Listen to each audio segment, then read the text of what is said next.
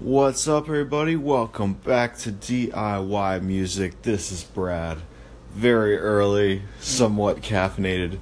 Um, things are changing. Like, I just moved my desk around. Um, you know, that might not seem like a big thing. It's it's probably not, but um, you know, from that now I got this empty space a little bit. Maybe you know, rearrange some studio stuff. So, always trying to even improve the workflow from like a physical you know uh, layout standpoint.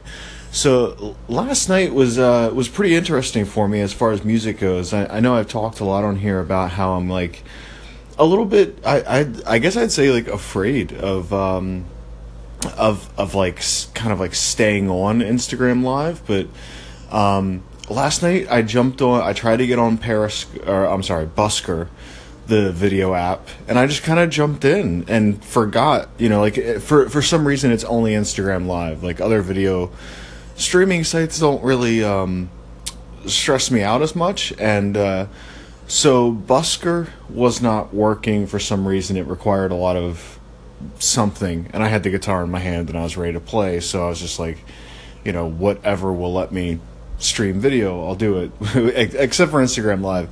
But I'm working up to that. Um, hope hopefully. So I ended up on Periscope, and just to kind of keep it under the radar, I didn't put out like the the Twitter notification, um, just because I you know it was more so just so I can practice some guitar and. Um, of course, what I found after not playing guitar for a long time is that my fingers hurt like crazy.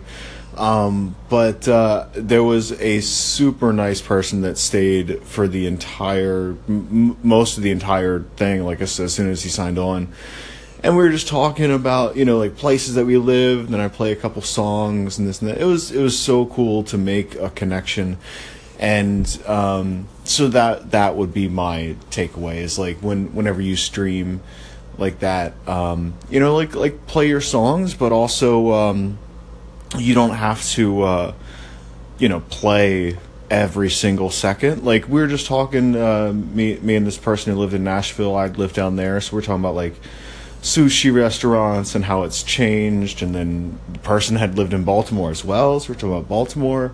Um, so yeah it was it was just a very cool way to make a connection. And um, outside of just you know playing and playing and playing um, so I got my my lyrics back out. I don't know if I'm going into like full songwriter mode, but it's also like I I I don't like to let my guitar chops get this bad, so I'm kind of just trying to work up to it.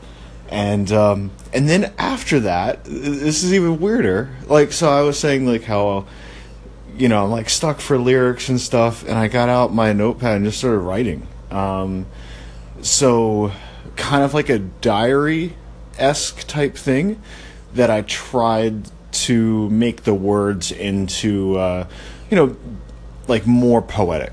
So basically, like a poetic diary. And then hopefully, when I have something that needs lyrics, I can just pick it up, and hopefully, some of it will be worth something. You know that uh, maybe a couple lines here and there on each page, and uh, it was it was good. It was very reflective and uh, a time last night as I was doing the lyrics. and then I would kind of think of it, it was difficult though to kind of switch back and forth between the diary aspect of just like things that I just had to write down for myself and then the aspect of trying to make it sound cool in a in a lyric. Like I would kind of get lost as I kind of jump back and forth between those two.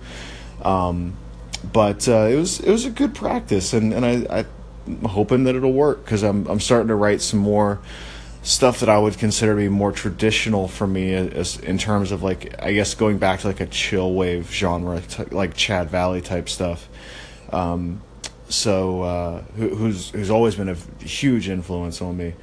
Um, and I'm sure I'll, I'll play some of his stuff on the show here. I don't think I've played it yet. Um, but uh, yeah, so that's uh, that was my evening last night. Uh, nothing too worthy of note on record.org as far as like free samples. There's one thing it didn't as, as not even worth mentioning, but I am keeping an eye out for you guys for all the good free stuff. Um, and I will talk to y'all soon. Peace.